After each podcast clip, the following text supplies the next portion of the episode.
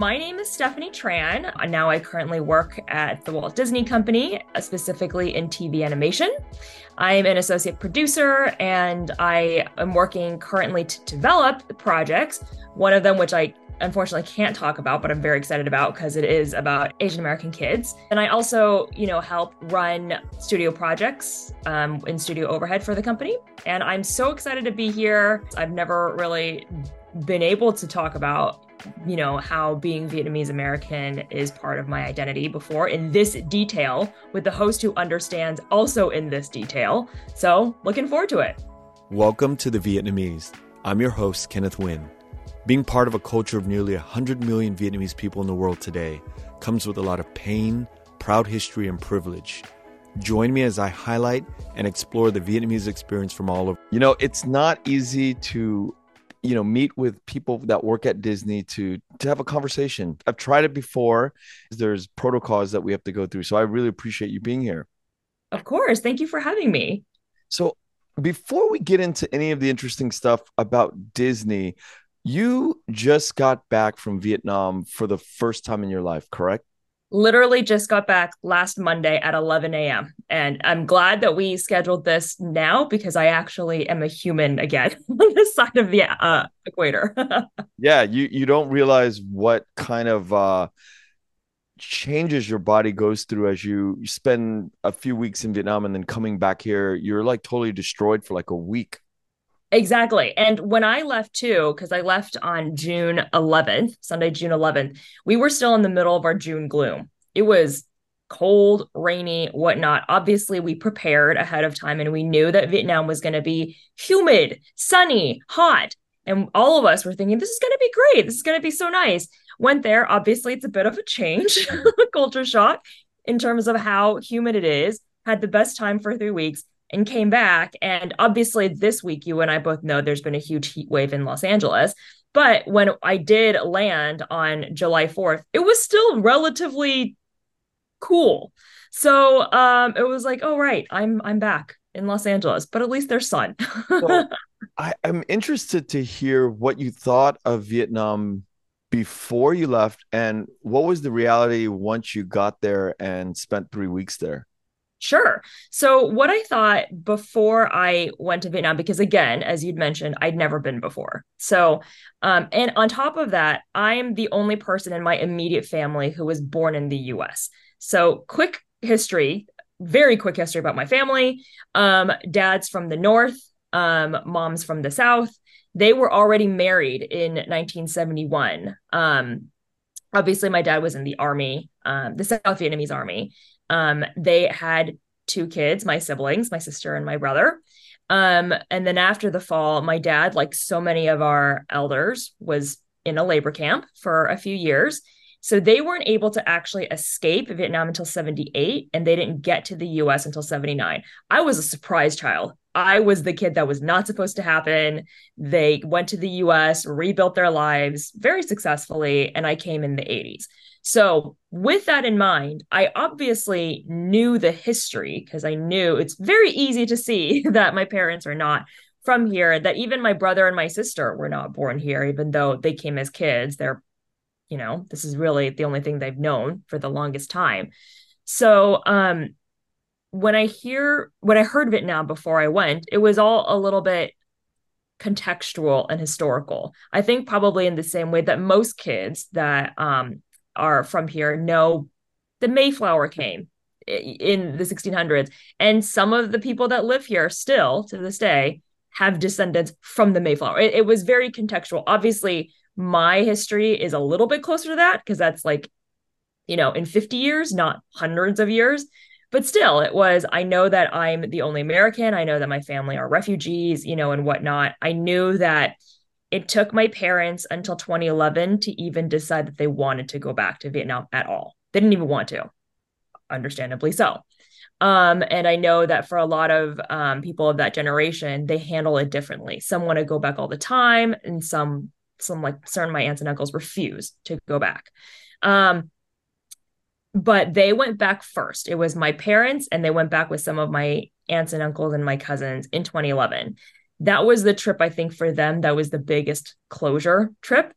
And I'm glad that happened because I was actually able to go back to Vietnam with my parents and with my older sister and her family. So I knew, and I was honestly a little bit nervous going into this trip because I didn't know what to expect. And I knew I would probably feel you know a draw and a calling and I feel feel like I'm going to this place but I I didn't know what to expect um we didn't know how before my parents came in 2011 we didn't know how they were going to react to people who are Viet Kieu but especially people who are Viet Kieu that were born here. Like even though my parents are obviously from Vietnam my siblings were born in Saigon it's I'm the one born here. I'm the one that actually in that country sticks out. So um nervous. I was nervous. I didn't know what to expect. Can um I real quick? When please. you say no because I I kind of like I gravitate to that comment you just made that you kind of stick out but after the time that you spent there, when you look back, do you mm-hmm. really stick out, or do you think that that is something that we think of as an American going back to Vietnam? But the reality is, there's thousands of Vietnamese uh, overseas that are in Vietnam and they're not really sticking out anymore because it's such a yep. modern place right so yep. uh, can you can you tell me about that can can you address that uh, before and after about sticking out because I think that's a, yes. a, thing that I really think about quite often as I go back to Vietnam twice a year now and yes. want to hear your thoughts on that. I'm so glad you asked me that question. So, um, I definitely think there, so I think it's twofold. I definitely think we are grown up thinking that, oh, you're going to stick out because yeah. you're American. You're, there's no way. Like, it, and it's like that first scene, one of the first scenes in Crazy Rich Asians when Rachel is um, shopping with her mother for a dress, right? The lucky red dress to wear when she goes back to Singapore to meet her uh, boyfriend's family. And she's like, I don't understand why they wouldn't like me. I'm Chinese too. And I'm even lactose intolerant. Like what, what, what, what would they not like about me? And her mom goes, I mean, you are by heritage, but you grew up here. So there is a little bit of a difference. So you do need to be aware of that. Like just because you are heritage wise the same, there you grew up in a different place. So realize that there is a difference there. So I do think that is true because I did grow up here. There is a difference, you know, and people did pick up on that. But to your point though i totally think it's societal expectation that makes a big deal out of it. And it's not entirely the truth. And you know part of it i think is it's been years now since the war. So the majority of it the people that live there they've only heard about it again kind of the same way i did because they were all kids when it was going down or they were born afterwards. So when i came back and they realized yeah my my parents were born here my siblings were born here i'm viet kieu this is my first time here i'm so excited to be here and i'm excited excited to see kind of the homeland. Every single person I interacted with, well, welcome back. Welcome back. What do you think? Your Vietnamese is really good, uh, which was both a compliment and slightly insulting that they thought it would be terrible. But I also get it because I I wasn't, you know, I didn't grow up there. Um, what do you like about it so far? Are you excited to what are you excited to see? Not in a single moment even though they knew i wasn't born there and i didn't live there did i feel like they were leaving me out that yeah. they didn't want me to be a part of their society. The overwhelming majority of vietnamese people today i think it's 70% mm-hmm. were not born during exactly. exactly they weren't yeah. born with, within the the the, the 70, 1975 you know most people um, are young and yes. even the kids that were growing up like at maybe three years old you know they weren't aware of anything. And there's so many vietnamese people in vietnam and it's so homogenous that they don't focus on the other. You know like we focus that we're the other in a society of, of you know white people. So yes. They're not thinking about like the war the way we contextualize it. And that's mm-hmm. the trippiest part about yeah. being vietnamese american. And i always want to know what people like you who go back for the first time feel about that because then yeah. it just becomes like you're just you're just dropping into the society and everybody's just like they don't think about this at all the way we do no. And to your point, you know, for all of our elders that live here, especially the ones who live in Southern California, the ones who, you know, all grew up in Westminster. Not to say that Westminster and Little Saigon haven't evolved. That's not what I'm trying to say. But they came here in a very, very specific point in time. Yeah. And there are certain aspects that have still lingered from literally 1975 to 1980 or whatever when the majority of, you know, all of them came here.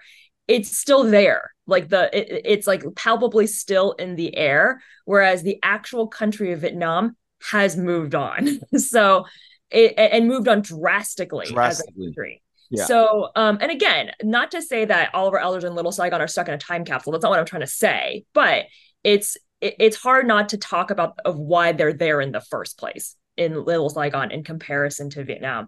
And the interesting thing is, um, a couple years ago, actually before I I went to Disney, this is a total sliding doors moment, but I was working at Warner Brothers.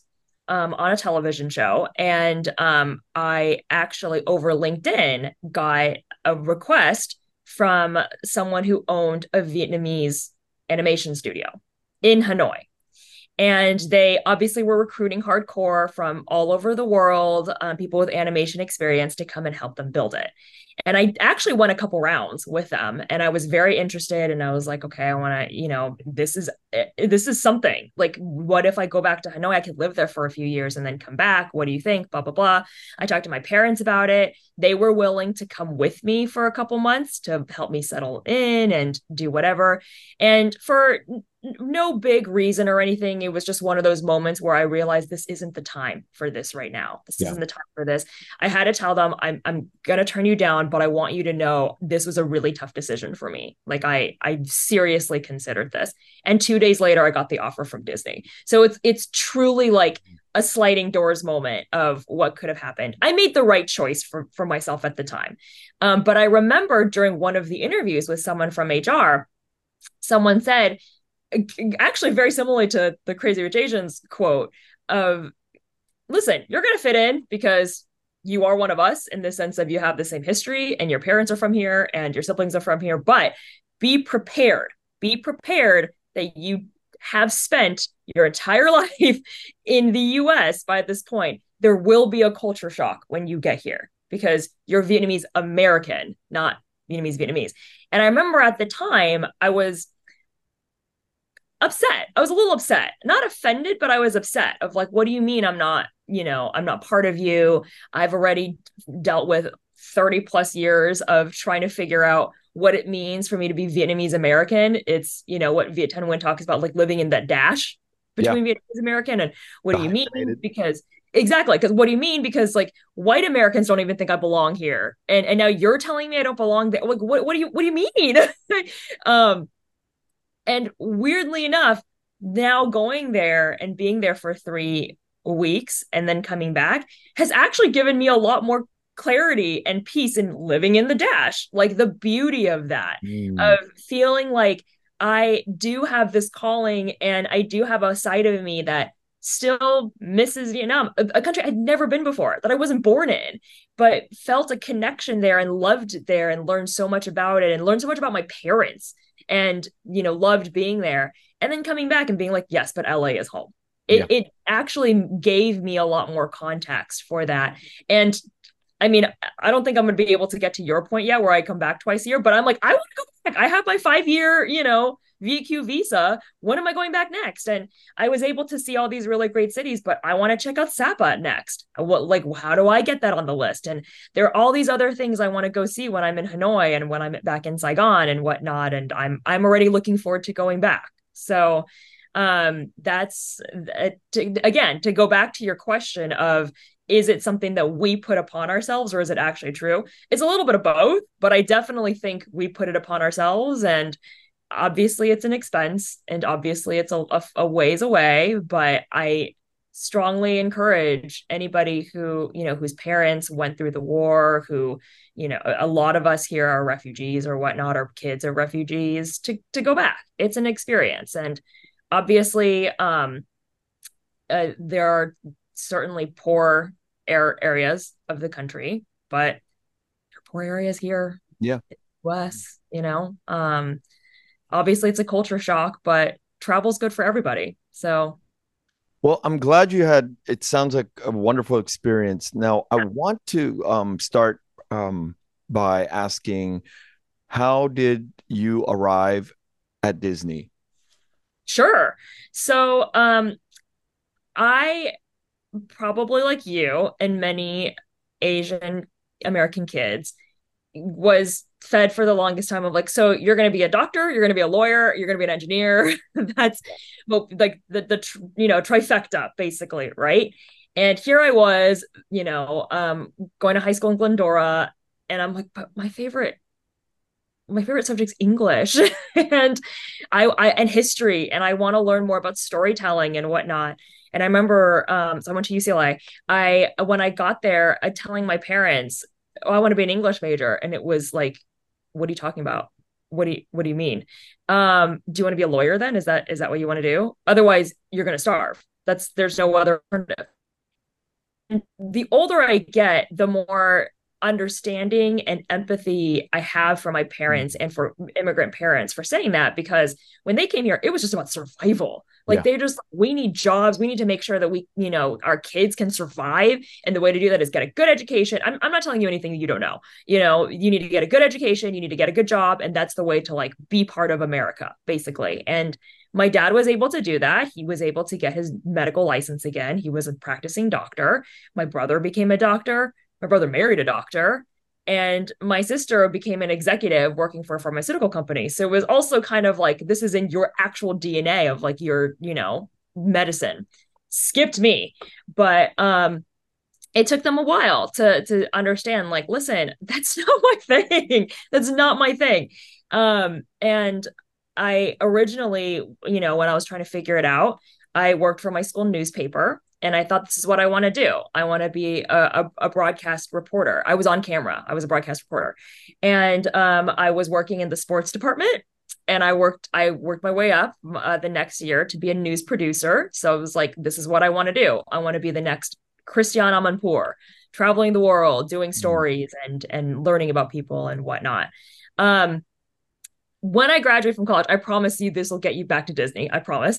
But when I graduated from college, it was do I go to grad school now and actually fully go down this journalism path, or what do I do?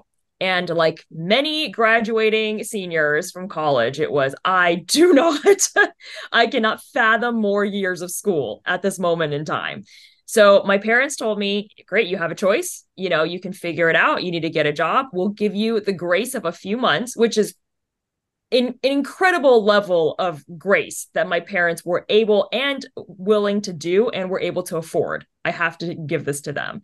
Of we'll give you a few months, we'll pay for your rent, you have to figure it out, and then after that, you you got to go to grad school. Like that that cord is going to get cut. Totally uh, understandable and agreeable terms. So great, I have to find a job. And as I was working retail and figuring it out, um, my brother-in-law, who does work in reality TV, said, "Why don't you just work as an assistant, an executive assistant in reality TV? You know, I can at least help you get that first job, but then you're on your own to figure everything else out." Um, so it was the the most minor level of nepo baby. Of I was able to get in the industry, but I know no one famous to help me get in there. So that was my first job. I worked in um, reality TV as an assistant. Um, and from there, it's just like every other, um, you know, Hollywood story of I was an assistant for many years, but I worked in reality TV and then I went to a talent agency. I worked at ICM Partners for a while, which is no longer there. It's part of CAA. Um, and while I was there, um, I think one of the strengths that I do have is trying to learn how to adapt to the to the company, figuring out what they need, and then also kind of being a little bit of a sponge and figuring out, you know, what can I learn and how can I help.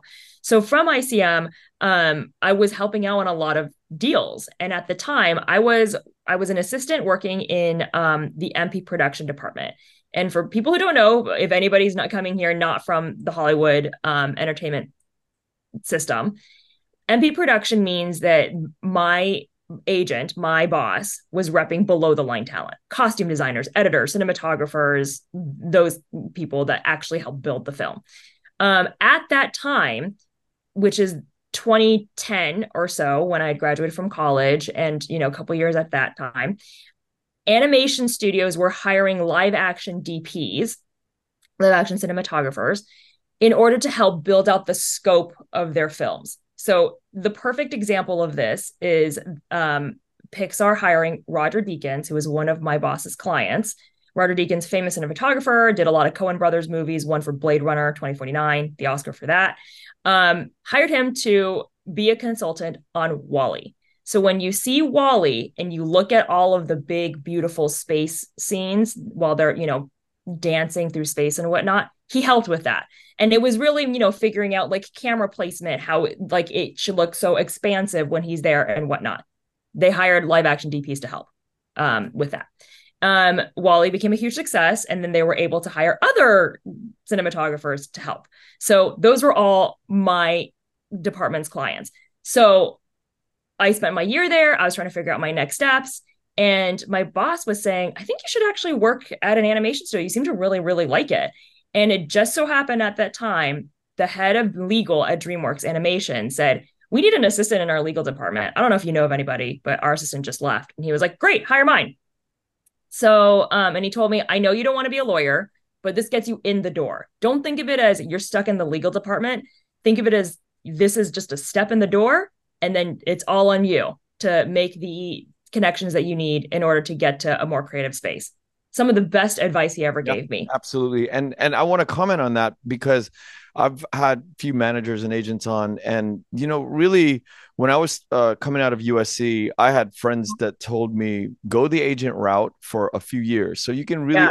understand it's like the spokes right like you're in the yep. center of the spokes and yep. branches out to the wheel um, eh, to all of these different departments mm-hmm. especially when you're at a, a, desk as an assistant you get to see the inner workings on how deals are made and how deals yes. are signed and what gets greenlit and why things happen and it's so yes. important to kind of be able to understand this ecosystem so you can navigate thoroughly when you're traversing through this universe of, of entertainment i couldn't agree more and it's it's basically when you have a check a, a, second to check yourself away from the weeds and look up and actually observe. That's what you're you're getting at right there where because as an assistant listen, I get it. I was an assistant for years and it's boring. And you're doing things like taking notes and doing expense reports and whatnot. And it's easy to be like, well, I just spent thousands of dollars. My parents spent thousands of dollars on a degree and this is what I'm doing. so it's easy to feel that way. But, you know, I encourage any of the younger people listening to this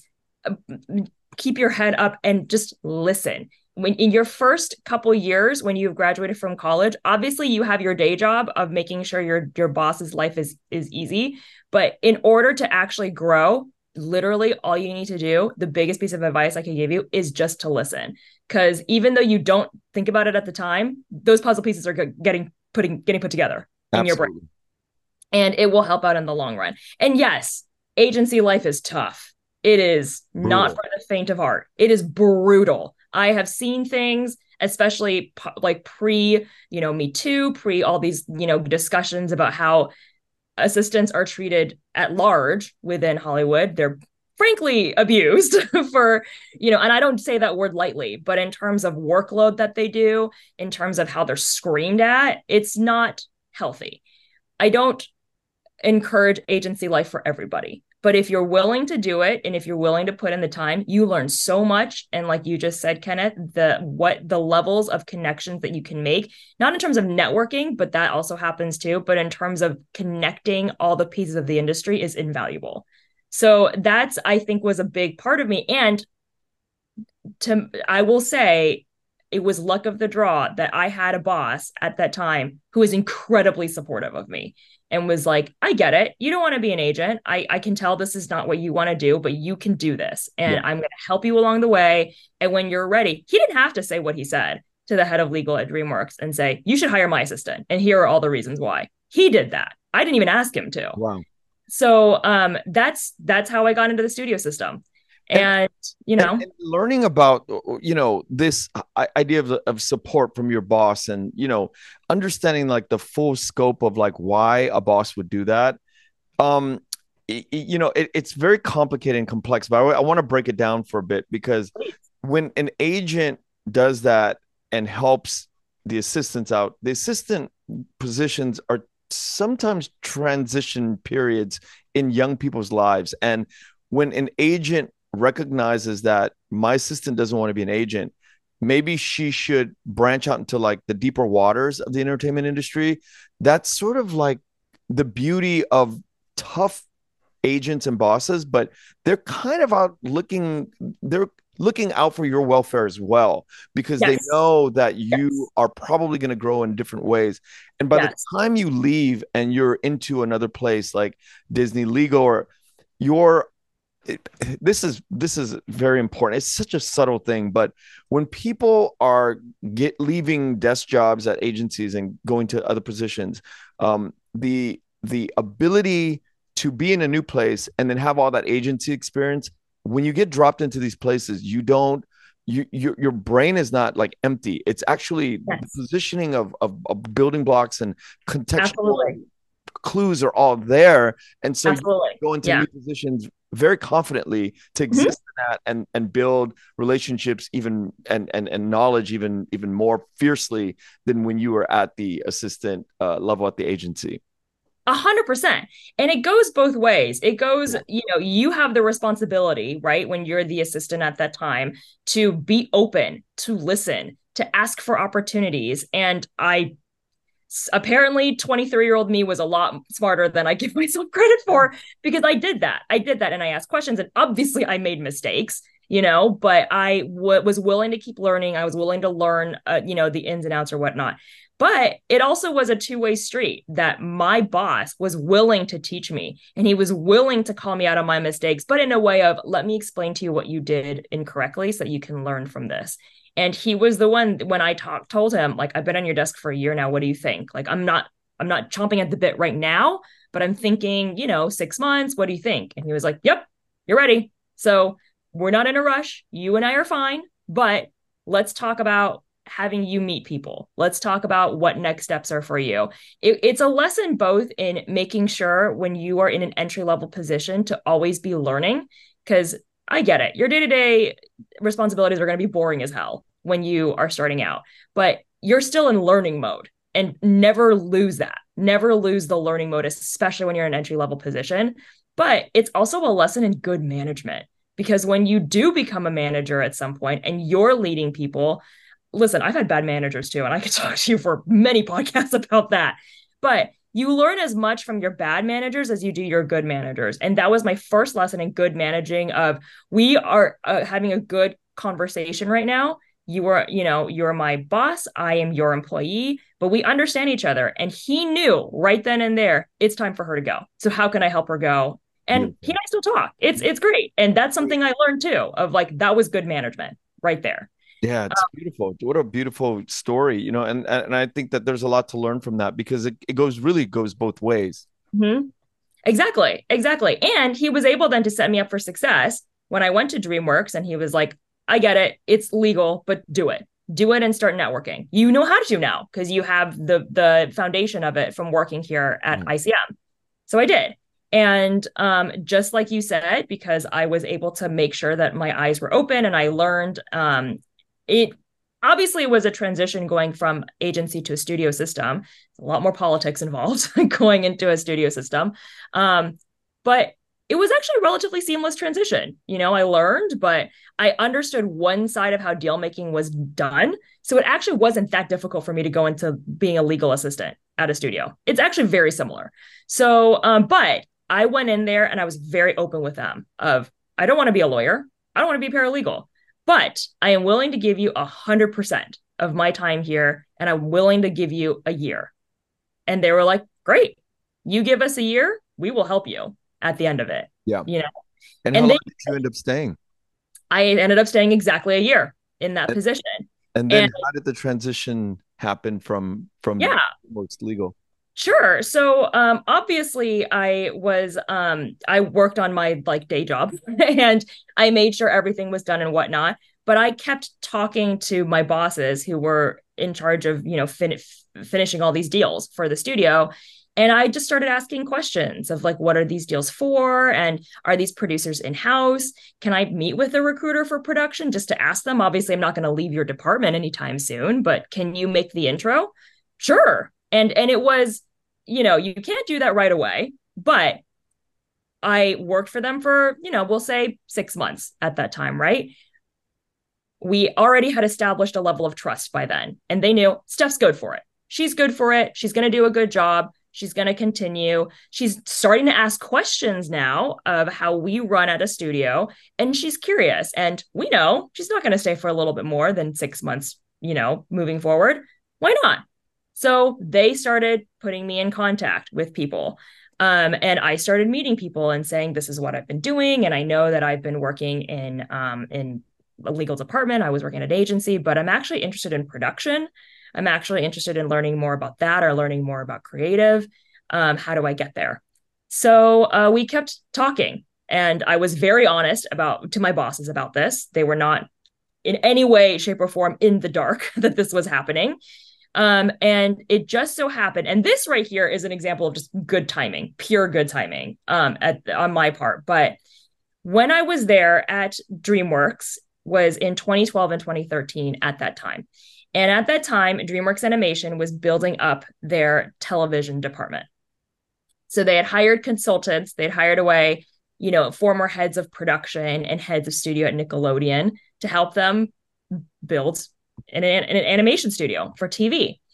And we were working with them because they were the people that we needed to work with as a legal department to sign contracts. And we had some, you know, uh, TV shows in place and they were, you know, still talking to them and whatnot. It was just organic, right? And because I was the assistant, I happened to be the runner to all of these executives to sign contracts or to review contracts to look at. Um, I'm having all these meetings. I want to get into production. What are my next steps? And again, this was pure, just good timing. Um, the consultant, oh, there's my cat. Uh, the consultant for uh, DreamWorks at the time happened to be telling one of my bosses, hey, so I actually just got hired full time now. I'm going to be the head of physical production for DreamWorks Animation TV. I need an assistant because my one at Nickelodeon is going to stay at Nickelodeon. I've been gone for too long. Um, I, I'm just going to, you know, ask HR to and, and recruiting to look for one for me. And again, have to hand it to my bosses. They were like, nope, look no further. I'm putting you up like get get my assistant in the room. You're meeting her. Let's have some informal interviews wow. and let's see what happens. Again, did not have to do that. Truly did not have to do that. And I met him and that was my first production job. I was the head of productions assistant at DreamWorks TV. Um and that's a big that's a big role. It's a it was big. It was big. Huge. Yeah. And at that time, I wasn't just the executive assistant to the head of production, which is already big. Um, which is also why I'm always kind to the current head of production at Disney TV's assistant because I was him at one point in time.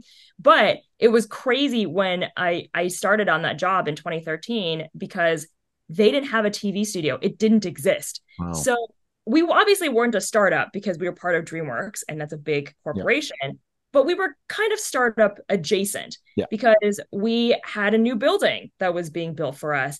I we didn't have a facilities department. I was the one getting supplies from Office Depot at a certain point. I was the one eh, because we didn't have an HR person yet onboarding people with feature HR because they didn't have anyone yet. That was my first job. I was eh, like, this is truly not a joke. I was one of the first 10 people that worked there at DreamWorks TV. So honestly, truly got to see it built from the ground up.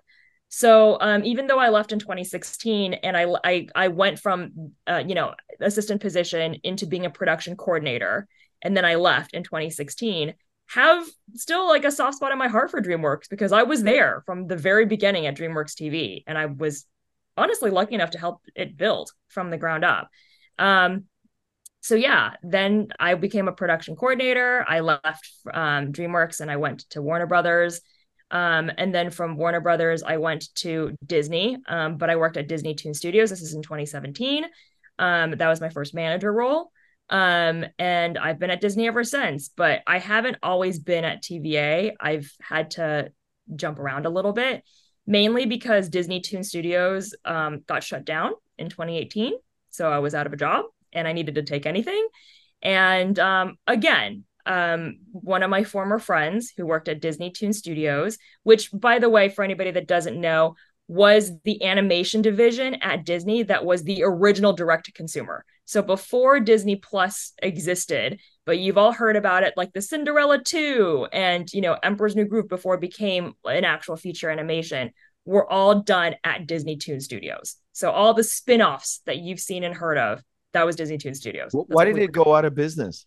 Or why'd they shut it down?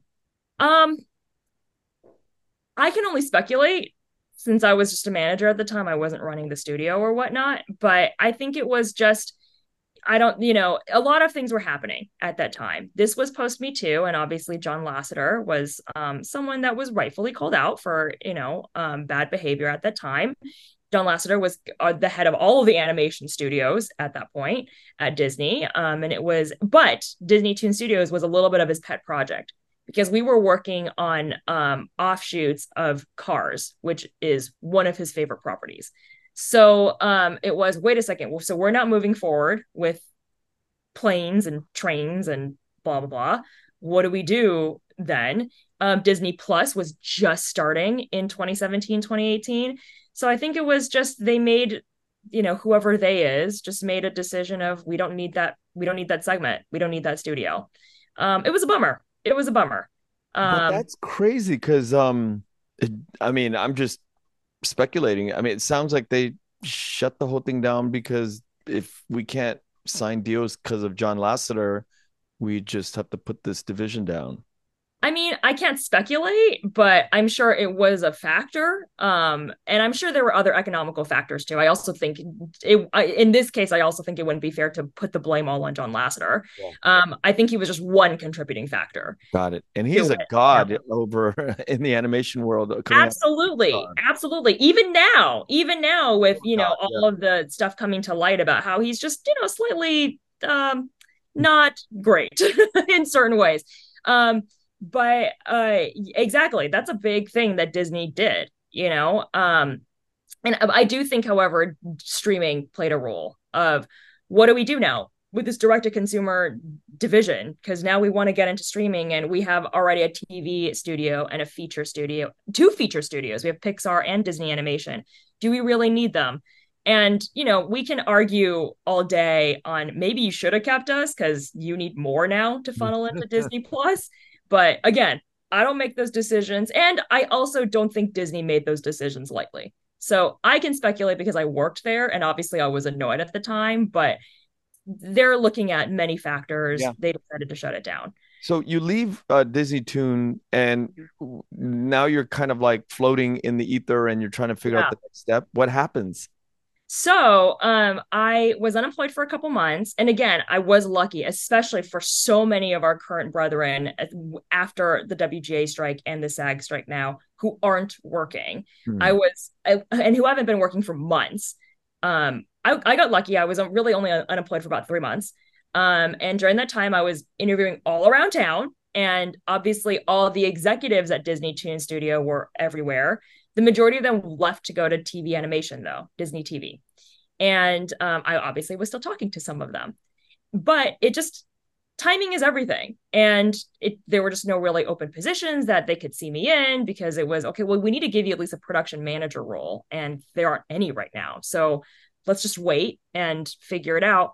And I was talking to um, the former head of recruiting for Disney Toon Studios, who then left to go to Disney Animation Studios, the feature um, studio. And he was like, listen, why don't you just take like a like an independent contractor gig around Disney? I have a few that I can send your way. I'll put in a good word for you. Just interview with them. I know it won't be in animation. I know it won't be in production, but it keeps you in the Disney system. We can still talk to you and give you, you know, um, any kernels that we have of upcoming jobs. But I think you just right now need to focus on getting a job and getting into the system again and working your way around and making more connections. And then we can keep talking, basically. In all honesty, very similarly to my old boss at ICM's advice of I get it, not what you want to do, but think big picture right now. Like I know it sucks, but think big picture. So I did. I took a leap of faith. And um, it just so happened there was an, uh, a consultant independent contractor gig um, in live action employee relations HR at the Walt Disney Studios. And they needed a production consultant because they were looking at building systems to work better with all of the live action productions for the Walt Disney Company. And I'm talking Disney, Marvel, Lucasfilm, and eventually Fox, because they did acquire Fox during that time, of how do we track how we're tracking all the employees, you know, and the day players for all of these big budget movies.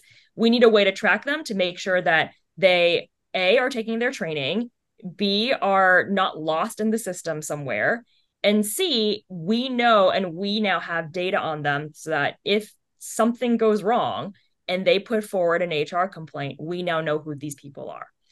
Um, and I was like, oh, you need help with like figuring out systems? I can do that. that's that's what I do. Can't help you with HR, can't help you with live action, but I can 100% help you make your lives easier putting together systems and production tracking. That's what I did for a year. And again, they knew. They were like, we know the second you get a, a job back in your normal life, you're going to leave us. But thank you for putting in your 100% thank you for you know helping us out with this and we'll just keep talking about that. And um so i did. And i was able to make connections then at all these various studios and um, you know talk to um, all of their producers about how to help out with these set tracking systems. The entire time still meeting with all my old friends who are now at all other studios still talking to my old bosses who are now at tv animation. And finally um, uh, in 20 was it 2019 2019 finally in 2019 got a frantic call basically from um now my um my head of the studio at TVA who I still talk talked to and was like we have a production manager gig. It's in development. You need to apply for it immediately. I was like okay okay I'm going to apply for it and at this point, I had been in my, you know, consultant gig for about 10 months. So a good amount of time. And I told them, like, listen, I got this interview. I don't know where it's gonna go, but I'm, you know, I, I have to do it. It's with my old my old bosses. It's an animation production again, which is what I care about. Um, I'm gonna do it. And they were like, do it, do it. We we knew you were never gonna stay long term. Do it. It's like, great. So um worked out, got that job, worked in and then that's where I when I came to Disney TVA, uh, was a production manager in development, then got promoted to associate producer in development, and then transferred from development now into my kind of more studio overhead role. Um, and that's my journey of when I got to to Disney, and I've seen it all. I've saw I saw the layoffs. I saw uh, this is my third CEO that I've seen, technically second, but third CEO um, since Iger came back. Um, I've seen Disney loves to consolidate and then expand and consolidate. They're very big on acronyms. Um, so, um, yeah. And it, listen, you and I both know this. No studio was perfect, but you know, Disney's been a trip. It's been fun. I'm happy. Now, what what is what is your day to day now with um in terms of like your job? Like what do you do in your uh your job description? Sure. So um my job is twofold and like every other person i'm sure that you've interviewed who works in entertainment it's like no day is the same. But i can at least you know talk about it in two spheres of influence basically so the first thing that I do is I am still attached to something that I've been working on and developing since I was in development and um, working to get it, you know, hopefully greenlit and moving forward and whatnot. Again, can't really say anything about it because it hasn't been announced yet. Um, but I'm very excited about that. And I will be, you know, helping to produce it when the time comes. But that's only one part of my day to day is getting this, you know, project up and running, hopefully. The other aspect of what I do is um, basically help out on studio wide projects that need to get done.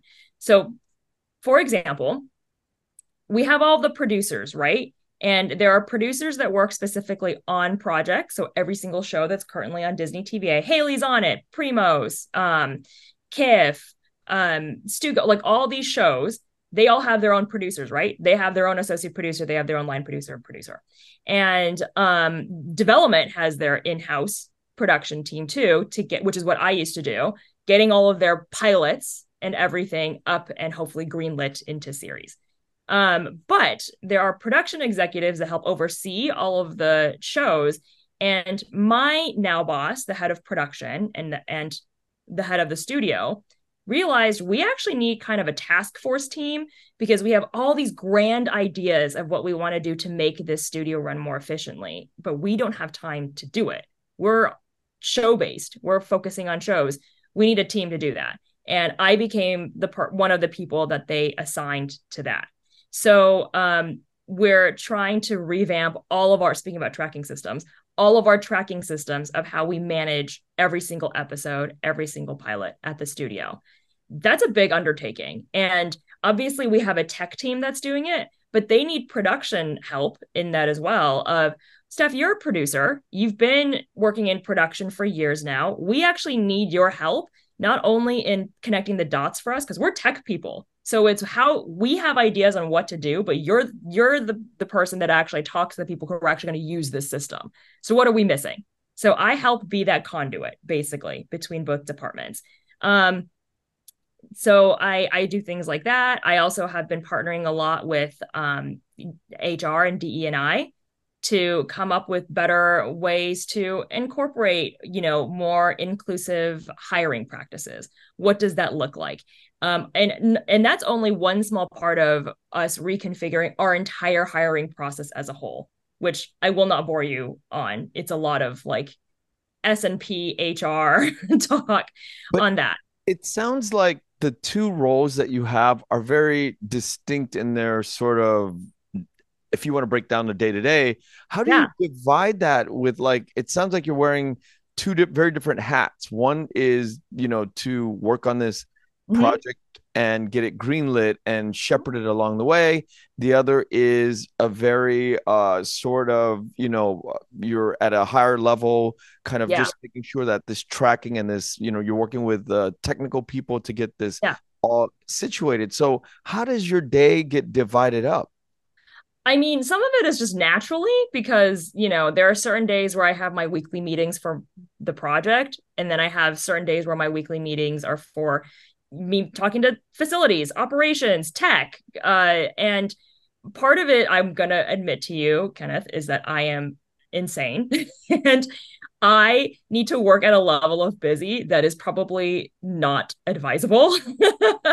um, so uh, I'm a Virgo, so that's part of it. And for any millennials out there, I'm also a Slytherin, so that I just work at ambitious levels that probably are just not advisable for the average human. What, what's um, Slytherin? So for anybody who's a Harry Potter fan, um, that that's the house that's like the most ambitious and the most like resourceful and needs to constantly basically ah. like be busy. Um, so I think part of it is just I'm insane. I am an insane person and I like it. But in all honesty, I actually don't mind this because I'm able to utilize my creative side and my creative brain and to help produce this project and along with obviously you know doing the other producerial things of getting a budget together and getting a schedule together and whatnot. I like that. I like being able to do that working with creative and whatnot. But i weirdly get to take a break from that whenever i i you know want to or can. And then I have this other job where I'm actually learning more about helping a studio run and all the things that we don't think about, right? When you're just a, a manager or a, just a coordinator, an employee of how much work it takes to make sure the studio is operating.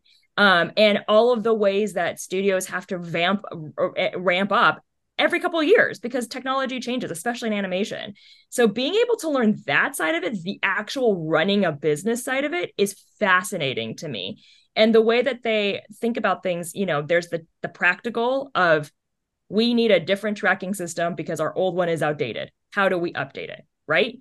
To we hiring this is not working out. We need to we need to figure this out and how can we make this you know more technology friendly? How can we make sure that the whole bulk of it isn't going to either the producers on shows or artist management? How do we do that?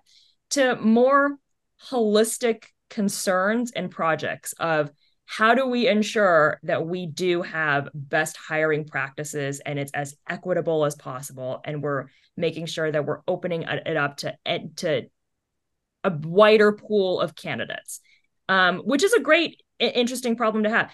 How are we able to train people when they do get into leadership positions? What does being a leader be look like? How can we teach people what your actual job is? Because once you get to a manager position, the higher up you get, it's actually less the projects that you need to get done. It's all people management.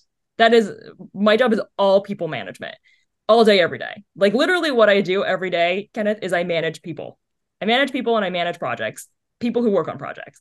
So how do we train people to do that? That's an entirely different skill set from just executing a task. And some people have it naturally, and some people you have to teach emotional intelligence and, and what does that training system yeah. look like?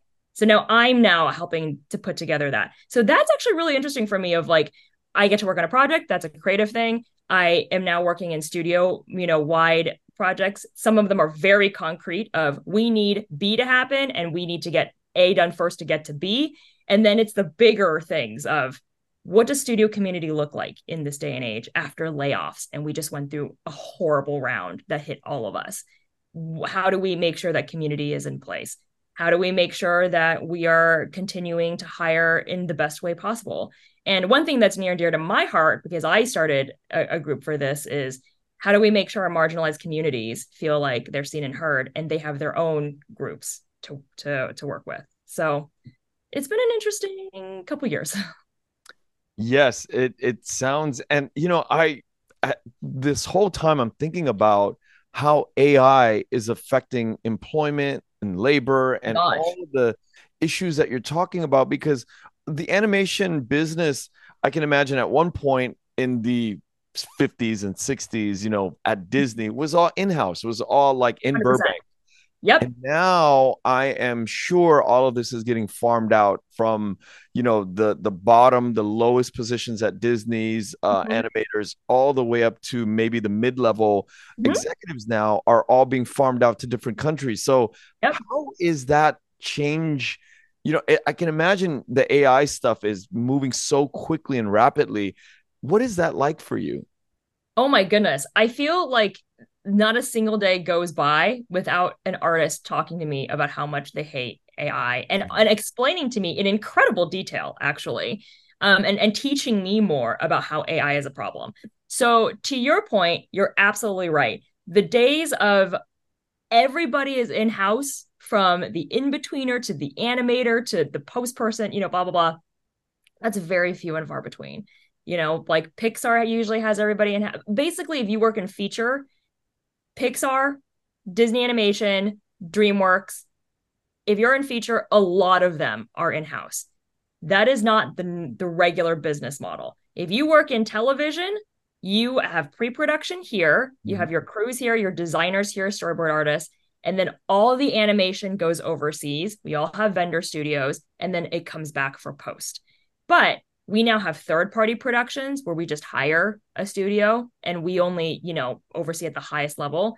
Um Kiff is a good example of that where it's we hired titmouse to produce it for us and we then only have you know a creative executive overseeing notes a production executive overseeing uh, the project to make sure it's running smoothly and on time and on budget um that's another thing that's happening. So it's already been in place in animation. We're very used to working with overseas studios and third party studios. It's it's very normal. And even in features, they'll have, you know, one movie in house, but they'll work with a third party uh, vendor studio for another. So it's it's becoming the norm.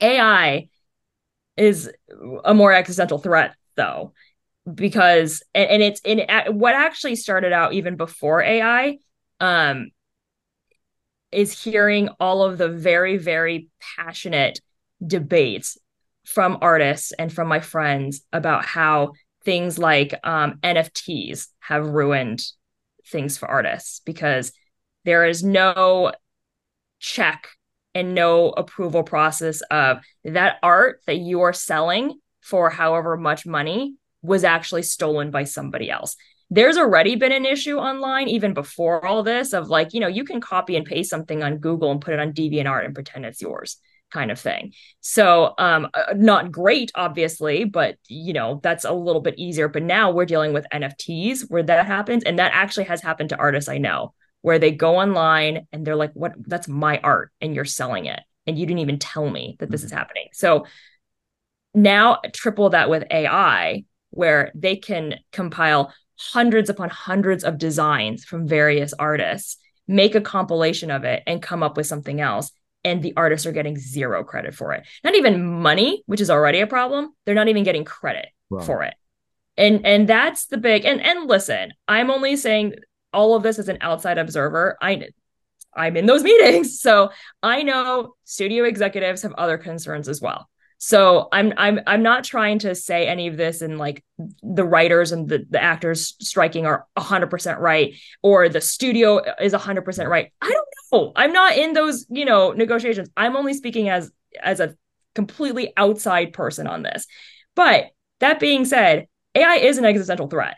And, you know, there are certain ways where the studio wants to think about AI in the sense of can we make our productions lives easier in not having to worry about these things to the artists saying yeah but you can't do that without giving us credit and paying us and you're going to get us out of jobs. So it's it's hard. It's really really hard. And quite frankly that's why i'm not surprised the wga and sag are on strike because it's something that we need to talk about we are living in such a complex world that just does not seem to get easier.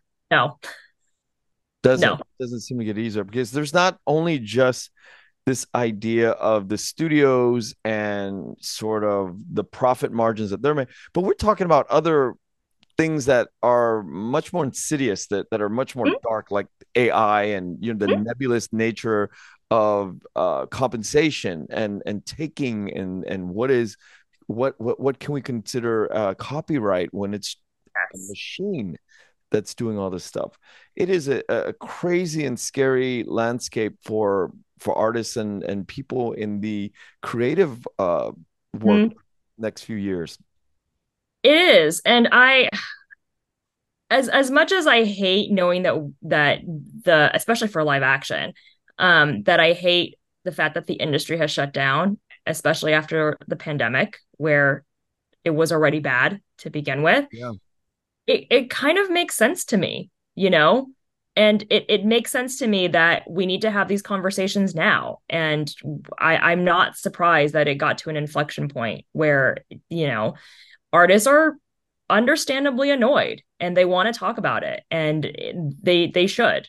And you know, studios can be a little bit more transparent of like why they want to consider it and whatnot. And listen, I'm not in those rooms. I I, I am not paid 27 million dollars like Bob Iger to, to make these decisions. So um, I'm sure they've talked about it in some ways how it can help the studios. I'm sure there are some valid reasons for that. But you know, just like every negotiation, it's it's gonna have to take everybody to come to the table. And I'm not sure the studios are ready to do that yet. So, yeah. So we'll see. So, my last question is what does it mean to be Vietnamese to you? Oh my gosh, so many things. Um I think and and my answer to this question has evolved over time because um obviously I grew up in in LA County, which is a lot more diverse than many other you know people. Um but i grew up in a very very white neighborhood. Um so being vietnamese to me when i was a kid meant i was just different and i didn't like it. Um and i just wanted to fit in and i didn't know why i didn't fit in. Um even though in certain ways i did fit in i fit in you know socioeconomically i fit in education wise um but I didn't look like everybody else. I didn't look like all of my friends. Um, when I was in college, being Vietnamese meant that I was starting to kind of learn more about my identity a little bit. Um, but I didn't want to talk about, you know, being Vietnamese, about being Asian. Um, I didn't join the Vietnamese Student Union on campus. I didn't even join any of the Asian, mm, uh, you know, American unions on campus. I didn't want to be associated with it. It went from I don't want to be different to I just don't want to be associated. I hmm. I'm I'm curious.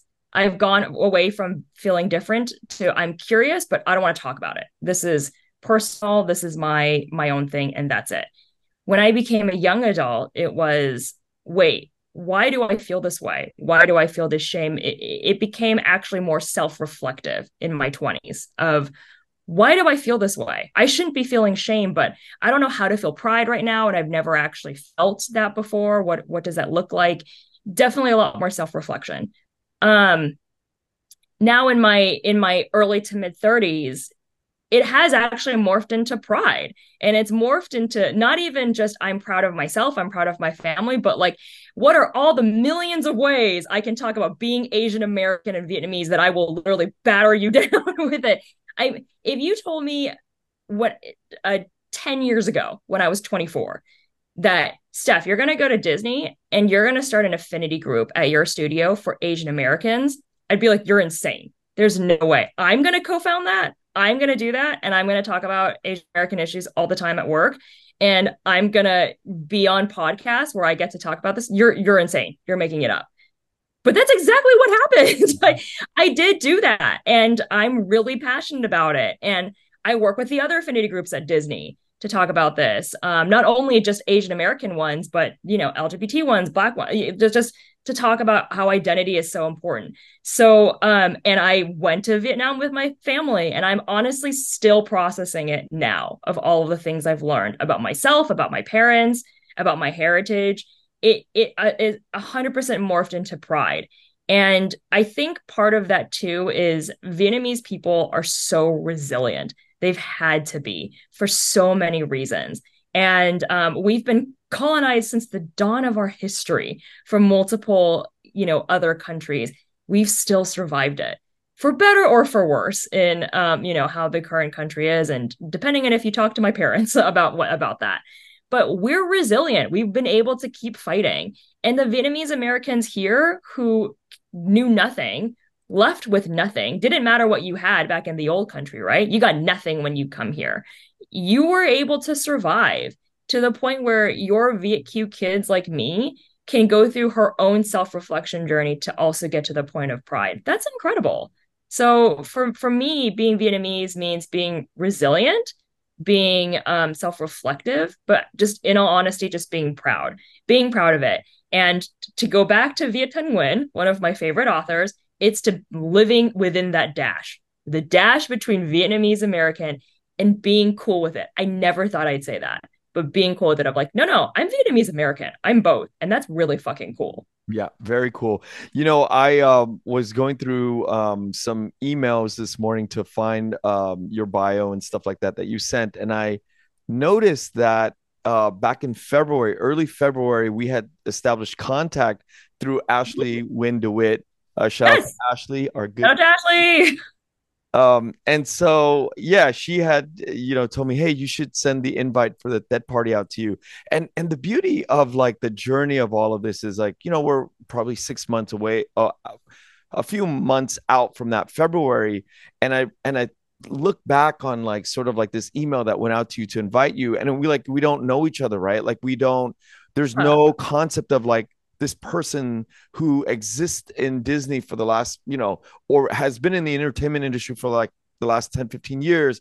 And mm-hmm. today having this really in-depth, meaningful conversation about the journey from like really from the beginning all the way to where you are today. It, it just makes it for me so surreal. And um, I really want to say thank you for for being you and for going through your journey and for agreeing to to share this story with me on the podcast. Thank you, Kenneth. I, and honestly, I do want to also thank you again for inviting me to that uh, that party back in February, but also, in all honesty, for inviting me to this community. I had no idea there was a whole community of Vietnamese Americans working in entertainment. That day on that night on Friday when we froze our asses off in in Brittany Tran's backyard, also shout out to Brittany, in Brittany's backyard was revelatory for me.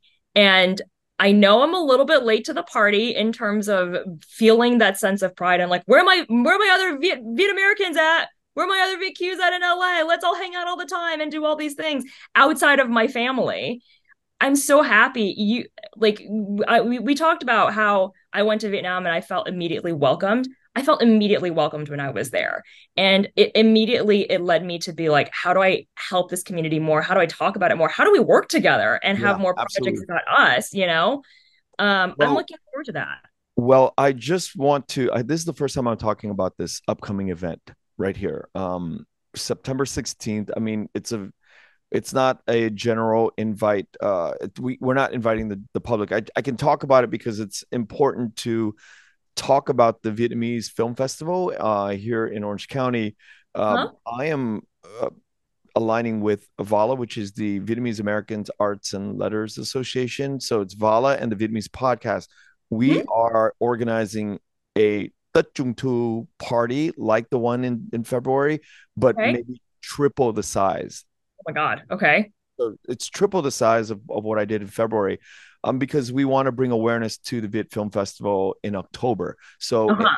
in September, we are inviting all the industry folks like you from LA to come down to Orange County. And then we have like our guest list from Paris by Night and all the entertainers in Orange County. And then we have the socialites from South County, like Laguna, Newport, yeah. uh, Hermosa Beach, South Bay. So we're putting like three different worlds together so we can amplify and and really be the focal point of where uh, Vietnamese Americans in the entertain, entertainment industry is heading. So chefs, uh, music, mu- music people, film people, all mm-hmm. entertaining, creative people in um, SoCal. And we're at, we are inviting people from the East Coast and stuff like that to all fly in to be a part of this Trung Thu party. So it's huh? like a, a, bigger version of what I did in, in February and you will be invited as well and ashley and mm-hmm. we'll be sending all that out. So that uh, this is the first time i've talked about it uh, live because now things are actually you've been working on i've been working on for a few months now a few weeks now so it's now uh, actually coming into reality. I'm so excited I- i'm already like count me in. I'm there. I- i'm there. And by the way just really quickly to backtrack you know you're Vietnamese. Like, tell me you're Vietnamese without telling me you're Vietnamese by having somebody mention Paris by night at least once in in a conversation. The fact that you just so casually said that was amazing. like, yeah, Paris by night. We all know what that is. yeah, yeah, yeah. And Gauke Ying was at the first party. Uh, what in the February party? That was actually the second party. But uh, yeah, we'll we'll be having all of these uh, superstars show up to the party. Oh, I love that. I love that. I'm I honestly I'm I'm genuinely so happy to be part of this community now. You're never going to get rid of me now, Kenneth. And um you know when all us Viets get together, the food's going to be lit. So Well, we're happy tell- we're happy to have you part of our community and we are honored to have so much great talent and diversity within the Vietnamese community here in LA and you know we're discovering that these pockets are happening in Orange County. They're happening all over the world. And so we are, this is what we're here for. We're here to, to, to really align all of our sort of our, our, our, strengths and, and bring it to representation in, in, in the world. Absolutely. I'm I'm honestly happy to help out in any way, shape, or form. So you just let me know, Kenneth. I'm there. Thanks, Stephanie. Well, have a great weekend and we will talk very soon. Thank you for listening to The Vietnamese with Kenneth Nguyen. Special thanks to Brittany Tran, to Jane Nguyen, Catherine Nguyen, Tina Pham, Sydney Jamie, and Christo Trin. Please find us on Instagram, Facebook, and TikTok at The Vietnamese Podcast.